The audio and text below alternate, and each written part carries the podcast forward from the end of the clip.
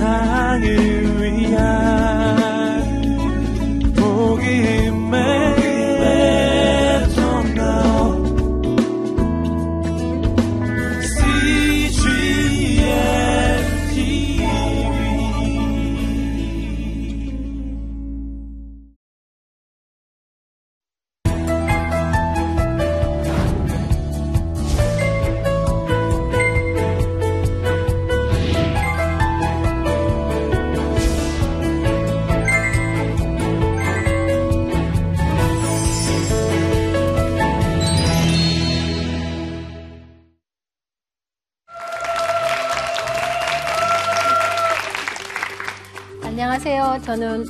박지영 변호사입니다. 아, 저는 법무법인 정진에서 일하고 있습니다.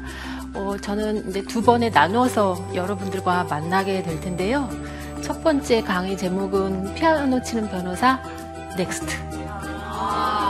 네, 반응이 아주 좋네요.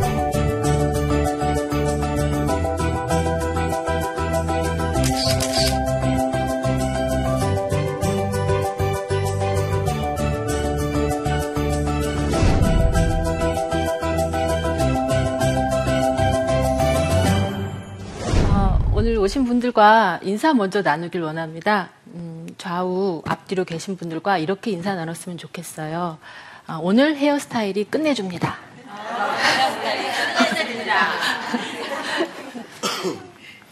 어, 오늘 헤어스타일이 끝내주다라는 말 뒤에는 어, 내가 당신에게 내 마음을 열기 원합니다라는 어, 인사와 사랑이 들어있는 것 같아요. 예, 그분이 어, 머리카락이 좀 많건 적건 간에 그리고 저는 요 첫 강의에는 제가 머리카락이 아주 많이 없었던 때에 이야기를 해드리고 싶어서 어, 헤어스타일로 이야기를 시작해 보려고 어, 인사를 건네보았습니다. 제가 피아노 치는 변호사라는 음, 어떻게 보면 음, 제 자식 같은 별명이 붙은 데에는 좀 특별한 사연이 있었어요. 여러분 피아노 그러면 하얗고 가느다란 손가락이 하얗고 긴 건반을 이렇게 누비고 다니는 로맨틱한 문화예술의 전형 뭐 이렇게 생각하실 거예요. 네, 네 음, 그러실 것 같아요. 그런데 어, 사실 그렇게 예술의 길에 들어서기 위해서 처음 시작하는 음악 학도들이나 또 그걸 시키기 위한 학부모님들이나 선생님들은 굉장히 어려운 길들을 걷고 있어요. 저도 아마 그런 길을 걸었었던 것 같아요. 제 기억엔 다섯 살, 만 다섯 살이었던 것으로 기억을 하는데, 어, 저는 아직 유치원을 다니지 않았고, 언니는 유치원을 이제 일곱 살이어서 다니고 있었어요. 어느 날 언니가 유치원에서 돌아오더니, 나 피아노 이제 배우기 시작한다 라고 하는 거예요. 언니는 피아노를 칠 줄 알고, 저는 피아노를 칠 줄 모르는 상태. 아주 그 기회 불균등의 상태죠. 그 상태를 시정하기 위해서 밥을 한 한 끼 정도 굶고 데모를 했더니 어, 저희 어머니께서 저도 그냥 피아노 학원에 한번 데려가 봐 주셨어요. 음, 그래서 피아노 어, 의자 아래로 다리가 달랑달랑 걸리 닿지도 않을 정도로 작은 키에 올라 앉아서 선생님이 그 피아노의 첫 입문, 입문하는 책이 있죠. 바로 시작하는 바이엘 상권이라고 있잖아요. 바이엘 상권 책을 피아노 앞에 펼치시고 쳐보라고 했는데 그날 그 책의 반 정도를 그냥 제가 쳐서 나간 것 같아요. 레슨비 좀 아꼈죠. 그 이후로 너는 피아노 잘 치는 아이다. 라는 말씀을 그냥 창세기 1장 1절로 받은 거죠. 그래서 이 세상을 피아노와 피아노 아닌 것으로 나눠놓고 어, 제 모든 삶의 어, 시간과 생각과 감정과 노력을 피아노에 쏟아붓는 일을 만 다섯 살에 그냥 시작을 해버렸어요. 아, 이제 피아노가 내 삶의 전부가 될 수 있겠구나라는 생각으로 어, 매진하게 되었어요. 피아노를 잘 치는 지영이가 교회에서 피아노 반주도 하고 어, 공부도 잘하고 있더라 하는 소문이 도니까 주위에서 예원학교라고 당시 그러니까 특수 목적 중학교죠 예술을 어, 전문적으로 가르치는 학교를 가라고들 말씀을 많이 하셨어요. 어, 저도 그곳에 무척 가고 싶었는데 그곳에 가려면 삼박자가 맞아야 돼요. 학생이 재능이 있어야 되고 부모님이 빵빵하게 경제력을 받쳐줘야 되고 선생님을 또 잘 만나서 거기에 딱 붙여, 붙여주는 그런 선생님을 만나야 돼요. 어, 저는 삼박자가 그렇게 다 맞지 못했던 것 같아요. 당시 우리나라에 제2차 석유 파동이 와서 중소기업들이 어, 이렇게 원자재의 공급이 원활하지 못해서 많이 어, 기업이 부도가 나는 가운데 작은 사업을 하시던 저희 친정 아버지께서도 사업이 망해 버리셨어요. 그래서 그냥 보통 수준의 일반 학교를 갈 수 있을 정도의 경제력은 되셨을런지 모르겠지만 예원 학교를 가서 또 특히나 예술 피아노라는 길고 먼 여정의 길을 딸에게 가르치고 보내기에는 힘드셨었나 봐요. 피아노 잘 치는 지영이가 이제 피아노 안 친다더라. 피아노 반주자 주일학교 피아노 반주자 지영이가 피아노 안 친다더라라는 소문이 어, 교회 예배당, 본당, 유아실, 녹음실에까지 전부 다 퍼졌어요. 그래서 교회 에 집사님 중 한 분 피아노 선생님이 계셨는데 그 전까지는 제가 배우던 선생님이 아니셨는데 어느 날 저녁에 저희 집에 찾아오셨어요. 어, 지영 한번 피아노를 쳐봐라. 음, 그때까지 연습을 했었으니까 그냥 동당동당 쳤죠. 지영아 너랑 나랑만 한번 연습해서 예원 시험 준비해보자. 어, 그 선생님하고 1년 씨름하면서 연습해서 예원 학교 시험을 쳤고 결과는 합격이었어요. 그런데 붙어놓고도 어, 다닐 일이 꿈만 같아서 그 등록 기간 마지막 날까지 등록을 하지 못하고 있었어요. 어, 그 등록 시간 6시를 넘기면서 저는 그냥 예원 학교를 포기하고 인문계 그냥 중학교를 가자라고 생각을 했는데 어, 저녁에 에, 퇴근하고 오신 아버지께서 예원 학교 들러서 등록하고 오셨다는 거예요. 그래서 저는 완전히 가지 못하기로 생각했던 학교를 다시 가게 되면서 아 이제 정말 내가 어, 열심히 피아노 치고 공부해서 우리 어머니 아버지 눈에도 눈물 닦아드리고 음, 어떻게 보면 사춘기를 보내고 또 그때 좀 반항도 할 만했는데 음, 그럴 여유와 어, 기회가 저한테는 주어지지 않는 것이라고 생각했었던 것 같아요. 6년을 그렇게 피아노 공부를 하는 음, 음악 학도로 살아가게 됐어요. 처음 들어가서는 아주 어릴 때부터 정말 열심히 피아노 연습하는 친구들이 옆에 있어서 어우 그 기라성 같은 친구들 옆에서 제가 어떻게 잘 칠 수 있을까 많이 고민도 했었는데 시간이 시간이 나를 일으켜 세우겠지. 어, 출발선이 달랐지만 음, 나중에 도착점에선 별 차이가 없겠지. 중간에 열심히만 하면. 이라는 기대와 소망으로 열심히 달려갔던 것 같아요. 여기서 문제 하나. 그렇게 6년 동안 열심히 어, 피아노 공부를 해서 고등학교 3학년 돼서 이제 원서를 썼겠지요? 어디로 썼을까요? 예, 제일 잘 피아노 잘 치는 사람이 가야 된다고들 하는 서울대학교 음악대학 피아노과의 원서를 썼어요. 여, 여기서 두 번째 문제. 붙었을까요? 떨어졌을까요? 그런 얘기가 제가 2강까지 가, 가겠어요. 뚝 떨어졌죠. 당신은 10명이 대학 입시를 치르면 한 8명은 전기대학에서 떨어진다고 하는 어, 대학 입시가 치열하던 때예요. 지금도 엄청나게 치열해요. 지금은 뭐 수능 치고 수시, 정시 그 플랜을 뭐 다 따라갈 수도 없죠. 아, 나는 지극히 정상이야. 음, 내가 음악대학 가는 것이 1년 유예되었을 뿐이야. 어, 1년만 우리 어머니, 아버지가 더 참아주시면 나 혼자 참는 건 별 문제 없어. 라고 제 자신을 억지로 위로하고 어, 노량진에 있는 재수학원에 다니기 시작했지요. 집에서 좀 멀었지만 어, 공부하고 피아노 치는 기회 자체를 박탈받은 게 아니니까 그 또한 열심히 다니려고 했었던 것 같아요. 그날도 학원에서 돌아오는데 어, 손이 무척 아팠어요. 가슴도 많이 아프고. 아, 내가 대학 떨어진 마음의 아픔이 몸의 아픔으로까지 전이 되는 것이 아닌가 생각될 정도로 몸이 많이 힘들었어요. 이럴 때일수록 나를 어, 다 잡아 세워야지 하면서 11층인 아파트를 걸어서 올라갔어요. 어, 그 다음들도 걸어서 올라갔어요. 근데 해결이 되지가 않았어요.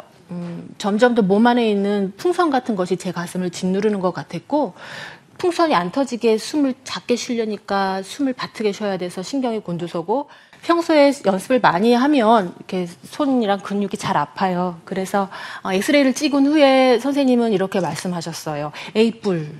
어, 점수 잘 받았죠. 그게 피아노 잘 쳐서도 몸이 건강해서도 아니고 제 몸의 응급 정도가 A 뿌리라고 하시면서 큰 병원으로 빨리 어, 가보라고 하셨어요. 정신없이 그 다음날 엄- 어머니와 함께 간 병원에 어, 영문 없이 모르고 입원한 채로 3주 정도를 병원에서 보냈어요. 음, 원인은 모른 채 그 고통이 계속되니까 밤마다 굉장히 고통이 많이 찾아왔는데 어린 마음에 뭔가 약이 들어가면 나중에 손가락이 좀 굳어져서 피아노를 다시 못 칠까 싶어서 진통제 사절의 원칙을 세워놓고는 결과를 기다리고 있었어요. 3주가량 지나고 나서 제가 받아든 결론은 어, 임파선에 있는 암이라는 것이었어요. 그때는 밥은 안 먹어도 머리 드라이는 하고 밖에 나가야 되는 멋부리는 나이죠. 그죠. 그런데 89년에 19살의 박지영은 어땠냐면 남이 저를 어떻게 생각하든지 제가 저를 어떻게 생각하든지 아무 생각이 나질 않고 신경 쓰고 싶지도 않고 과연 내가 오늘 이렇게 숨 쉬고 있는 것처럼 내일도 혹시 숨 쉬고 있, 있을 수가 있는 건지 하나님 계획 안에 그 계획이 들어 있는지 그 계획이 있는 건지 없는 건지 내가 하나님께 여쭤볼 수나 있는 건지 의문투성이었어요.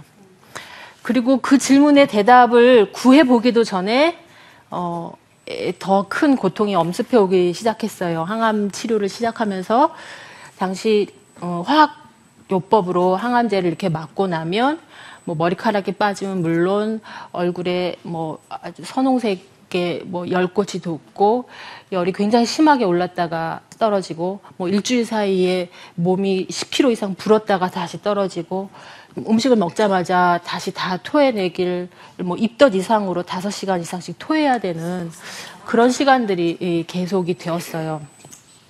당시 내가 이 병을 견디고 나와서 피아노를 다시 칠 수 있을까라는 질문은 사치에 불과했어요. 다시 쳐서 대학 원서를 써서 학교에 가서 피아노를 쳐서 시험을 볼 수나 있을까? 아니, 나, 나라는 사람을 그렇게 세상의 무대에 걸어 나가게 사람들이 허용이나 해줄까? 나를 쳐다나 봐줄까? 아니다, 아니다. 그렇지 않고 그냥 내가 오늘 여기서 끝이 난다고 해도 누구나 알아나 줄까? 알기나 할까? 내가 지금까지 살아왔던 게 의미가 있었나? 지금까지 19살까지 살 때는 오늘 하루 행복하게 사는 것보다 오늘 일단 무조건 참고 피아노 연습을 해서 손가락을 부러뜨려서라도 연습을 해서 내일의 모습, 서울대 음대 피아노과를 들어간다든가 서울대 음대 피아노과 들어간 이후에 내가 뭔가 연주를 하고 있는 모습 그래서 누군가를 가르치고 있는 모습 내일 모레 미래의 모습을 그리고 생각하면서 그것이 정상이라고 생각하고 그게 나의 동경이고 선망이라고 생각하면서 현재의 모습은 X를 치고 부정했었던 모습이 있었던 것 같았어요. 어, 그게 내일을 향해서 달려가는 모습에는 굉장히 동기가 부여가 되고 좋은 모습일 수 있어요. 내일을 위해서 오늘을 희생하는 꿈나무라는데 그 싫어하실 분들이 누가 있어요? 그런데 제가 열심히 찢어져라 줄쳤던 당구장 표시 별표 쳤던 그 많은 책들에는 답이 있질 않았어요. 제가 89년 한 해를 그렇게 젖은 국수처럼 맨 바닥에 드러 누워 있었고 그 중에 상당 시간은 사람을 보기도 싫어서 뭐 보려고 일어날래야 일어날 힘도 없어서 그냥 벽을 보고 뭐 성경의 히스기야처럼 그냥 벽 보고 누워 있을 때가 많았어요. 어, 오늘보다 내일은 조금만 아 내일은 오늘보다 조금만 덜 아프기를 그리고 내일 모레는 내일보다 조금 덜 아프기를 기대하는 기도하는 시간들일 뿐이었어요. 아 의미 없는 삶이다. 그잖아요. 국영수 점수가 올라갈 걸 기대할 수 있는 삶도 아니고 내가 이거 조금 참으면 대기업에 입사한다는 보증수표를 받은 삶도 아니고 승진한다는 삶도 아니고 차가 생긴다는 삶도 아니고 아파트가 생긴다는 삶도 아니다. 아무것도 보증해주고 있지 않는 삶이다. 오히려 지금 내가 아파하는 이 모습을 내 가까운 나를 사랑한 사람들이 눈물로 보고 있고 내 앞에서는 표정 관리하고 있지만 뒤로 가서는 너무나 걱정하고 있는 상태. 저 아이를 어떻게 해야 되나. 어떻게 해줘야 되나라고 가장 사랑하는 사람들이 가장 힘들어하고 있는 상태. 어, 제가 걸린 임파선 암이 당시 의학 수준에서 어, 생존율이 50%라고 의사 선생님이 아주 기쁜 마음으로 말씀해 주셨어요. 암 중에는 아주 양호한 암이라고. 저희 언니는 그 얘기를 듣고 팔팔 떨면서 우, 울었어요. 우리 이, 이 지구상의 모든 사람이 그 병 중에 50%가 살아난다고 해도 아니 99%가 살아난다고 해도 1%에 걸려서 내 동생이 낫지 못한다면 나한테는 의미가 없는 것이다. 아 가만 생각하니까 우리의 삶도 확률이랑도 아무 상관이 없는 것이었어요. 아 살 필요가 별로 없겠구나. 어, 내가 꿈나무가 아닌데 황금알을 낳는 거위가 더 이상 아니라는데 의미가 없겠구나. 요즘 음, 우리 청소년들이 그런 이유로 많이 그 젊은 생을 접잖아요. 어, 그 자체로 너무나 아름다운 모습임에도 불구하고 자기가 원하는 성적이 아니어서 자기가 원하는 곳에 갈 수 없는 현재 위치를 비관하고 삶을 스스로 포기하잖아요. 제가 이 삶이 지금 여기서 끝난다고 해도 우리 부모님은 안타까워하시고 언니는 안타까워하고 피아노 선생님, 학교 선생님 안타까워하시겠지만 내가 19살에서 끝난 내 삶이 하나님 앞에서도 과연 의미 없는 삶이었을까? 아, 모짜르트를 조금 잘 치고 쇼팡을 좀 잘 치면 하나님이 더 기뻐하시고 조금 삑살이 나고 음 틀리면 하나님이 덜 기뻐하시는 걸까? 하나님은 그런 조건으로 저를 보시지 않을 거라는 결론이 나왔어요. 절대 그런 조건으로 날 보고 계시지 않을 거다. 제 삶은 그동안 하나님과 함께 있었다는 이유로 초롱초롱 반짝반짝 정말 별가루처럼 아름다운 삶이었다는 결론이에요. 그렇다면 그 전제에서 다시 출발한다면 이 이후로 내가 백지에서 다시 출발하는 삶은 그 어떤 삶이라도 기가 막히게 멋진 삶일 거라는 생각이 들었어요. 내가 다시 재기를 해서 서울대를 들어갈 수 있으면 그 또한 감사하고 아니면 말죠 뭐.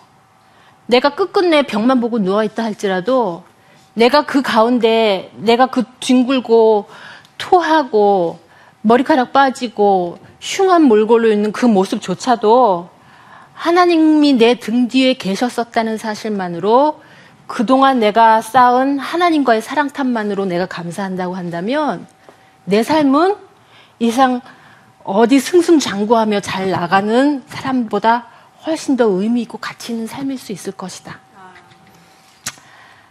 자, 이제 그러면 할 수 있는 만큼만 하자.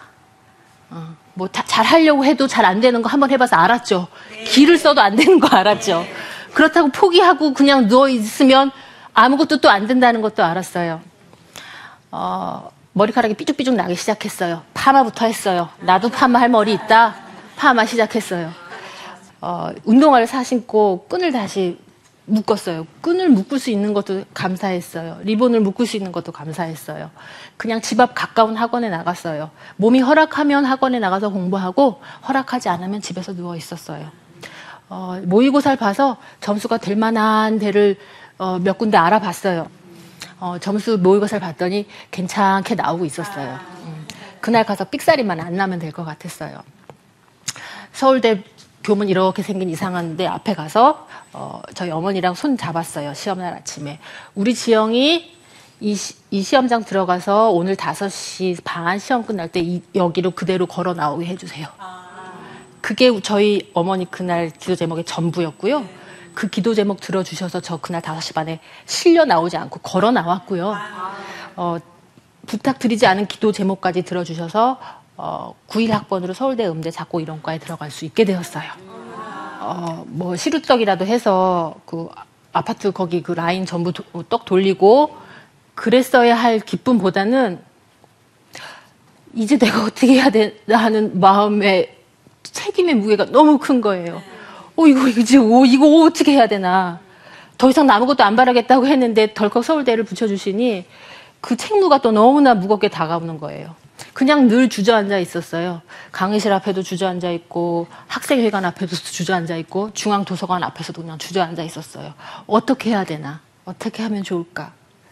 무슨 일이든 하나님은 고통이나 고난을 주실 때는 절대 거기에 밀어붙여서 너 혼나봐라 하시는 분이 아니시고 우리에게 삶을 주실 때는 이 삶을 충분히 누리라고 이 삶을 축제처럼 누리고 너와 함께 같이 누리자고 주신 삶인데 이 삶에서 내가 얻은 책무를 어떻게 감당해야 할까?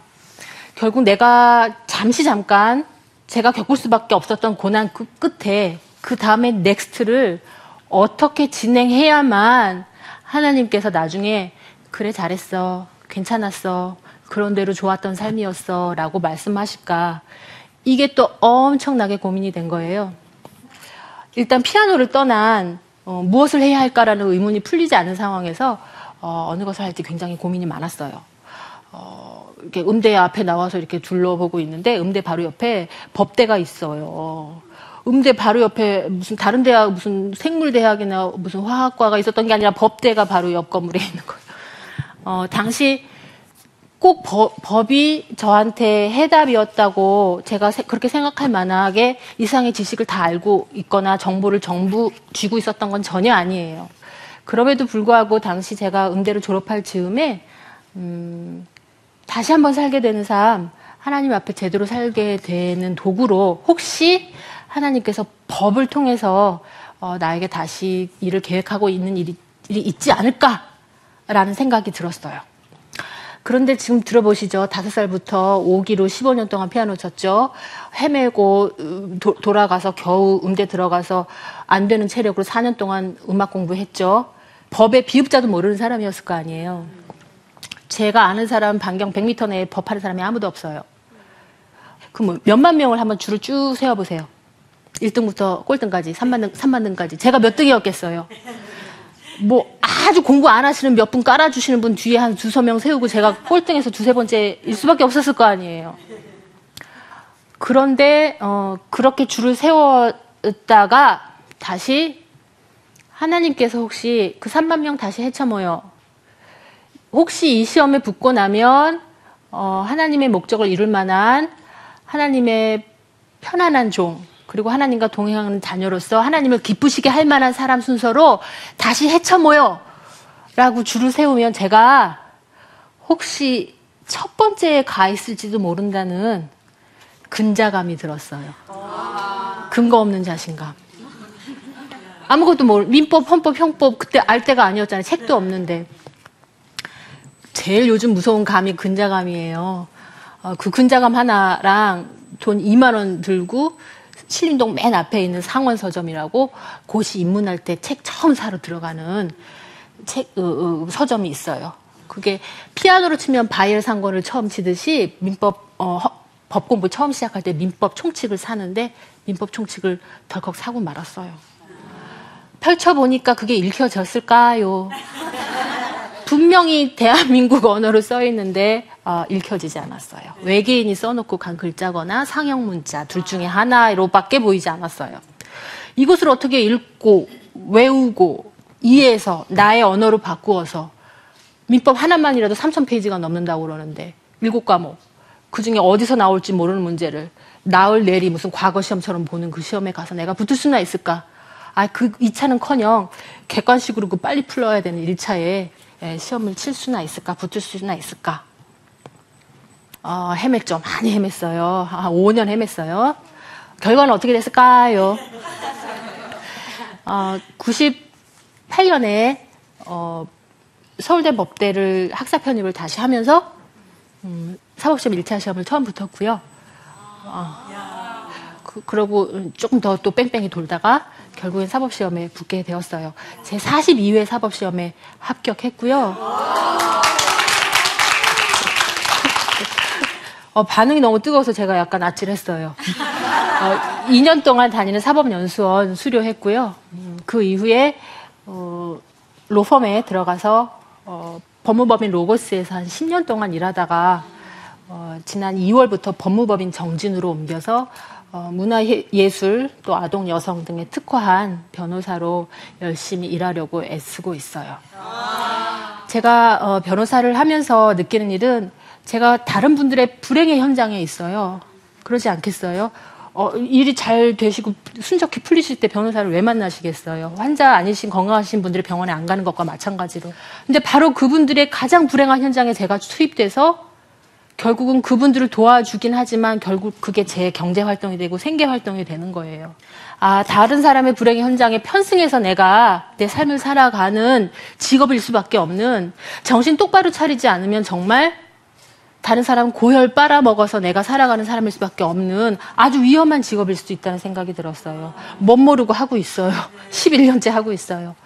어, 다음 강의 때는 그런 피아노 치는 변호사 넥스트로 무엇을 어떻게 꿈을 실현해 가며 살아가는지 더 어, 심도 있게 같이 나눠볼 생각이에요. 오늘 강의는 여기까지 같이 마무리하겠습니다. 감사합니다.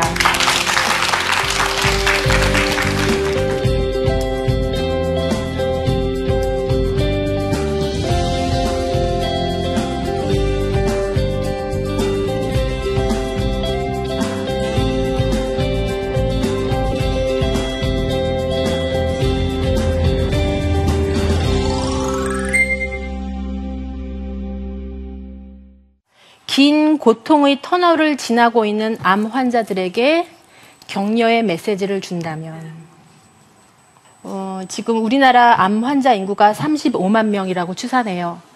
그러면 어, 그보다 더 많을 거예요, 이제는. 암의 종류도 더 다- 다양해졌고, 암이 아니던 것이 암으로 분류되는 것도 있고, 그러면 그 옆에서 같이 슬퍼하시는 가족까지 생각하면 지금 이 땅에 암 때문에 눈물 흘리시는 분들의 수가 굉장히 많아요. 남의 일은 결코 아닐 거예요. 저도 남의 일이 아니고 저도 언제나 현재형으로 생각하고 살고 있어요. 그렇다면 긴 고통의 터널을 지나고 있는 그분들께 제가 드릴 수 있는 말씀은 제가 병원에 있을 때 이렇게 생각했어요. 어, 정말 타임머신만 탈 수 있다면 어, 그 의사 선생님이 랑 간호사 선생님 다 불러놓고 죄송합니다. 제가 모든 것을 잘못 알고 이 모든 것을 취소하고 폐기 처분하겠습니다. 안녕히 계세요 하고 그냥 집으로 가고 싶어요. 어, 다 아닌 걸로 XX 삭제 삭제 생략 생략 딜리트 하고 가고 싶어요. 그렇게 되지 않더라고요. 어, 몸이 완전히 다 낫고, 낫고 나면 음, 그렇게 될 수 있으리라 생각했는데 지금은 병원에 암 때문에는 안 가잖아요. 감기 때문에는 가도. 병원 밖에서의 삶도 여전히 고통의 연속이긴 마찬가지더라고요. 모양만 다르고 형식만 다를 뿐이지. 어떻게 보면 암에 걸렸느냐, 암에 나, 암에서 나았느냐, 또 내가 나아서 어떻게 살 것이냐, 내가 얼만큼 희망의 증거와 샘플이 될 것이냐는 어쩌면 내가 어, 살아가는 동안에 음, 십자가 앞에서 매번 엎드려야 되는 숙제고 과제일 수 있을 것이고요. 어, 힘드시지만 지금 그 암 걸려서 아프신 그 내용이 어, 그분의 삶의 재산 1호가 될 수가 있고 스펙의 가장 화려함을 차, 차지하는 첫 번째 줄이 될 수도 있어요. 왜냐하면 그 고통이 그분의 삶을 훨씬 더 풍성하게 아름답게 바꿔줄 것을 믿기 때문에요.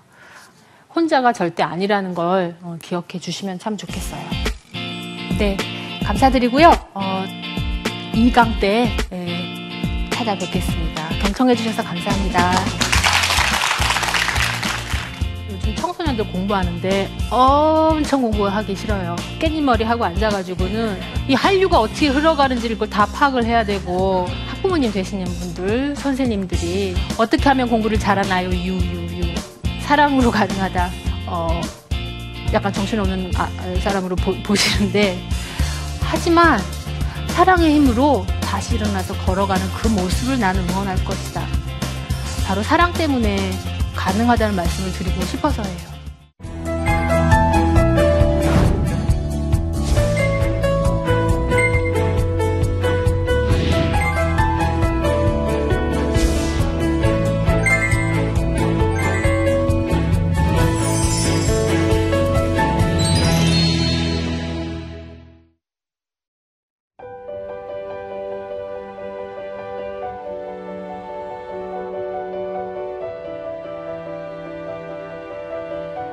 세상에는 수많은 교회들이 있지만 더 깊이 있는 말씀 강해를 찾기 위해 크기로만 교회를 선정하지 않습니다.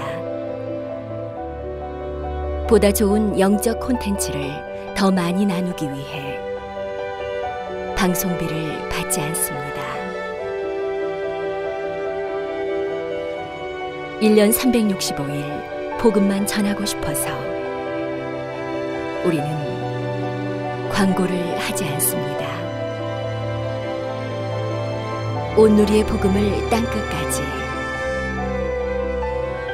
CGN TV와 함께 땅끝 선교사가 되주세요.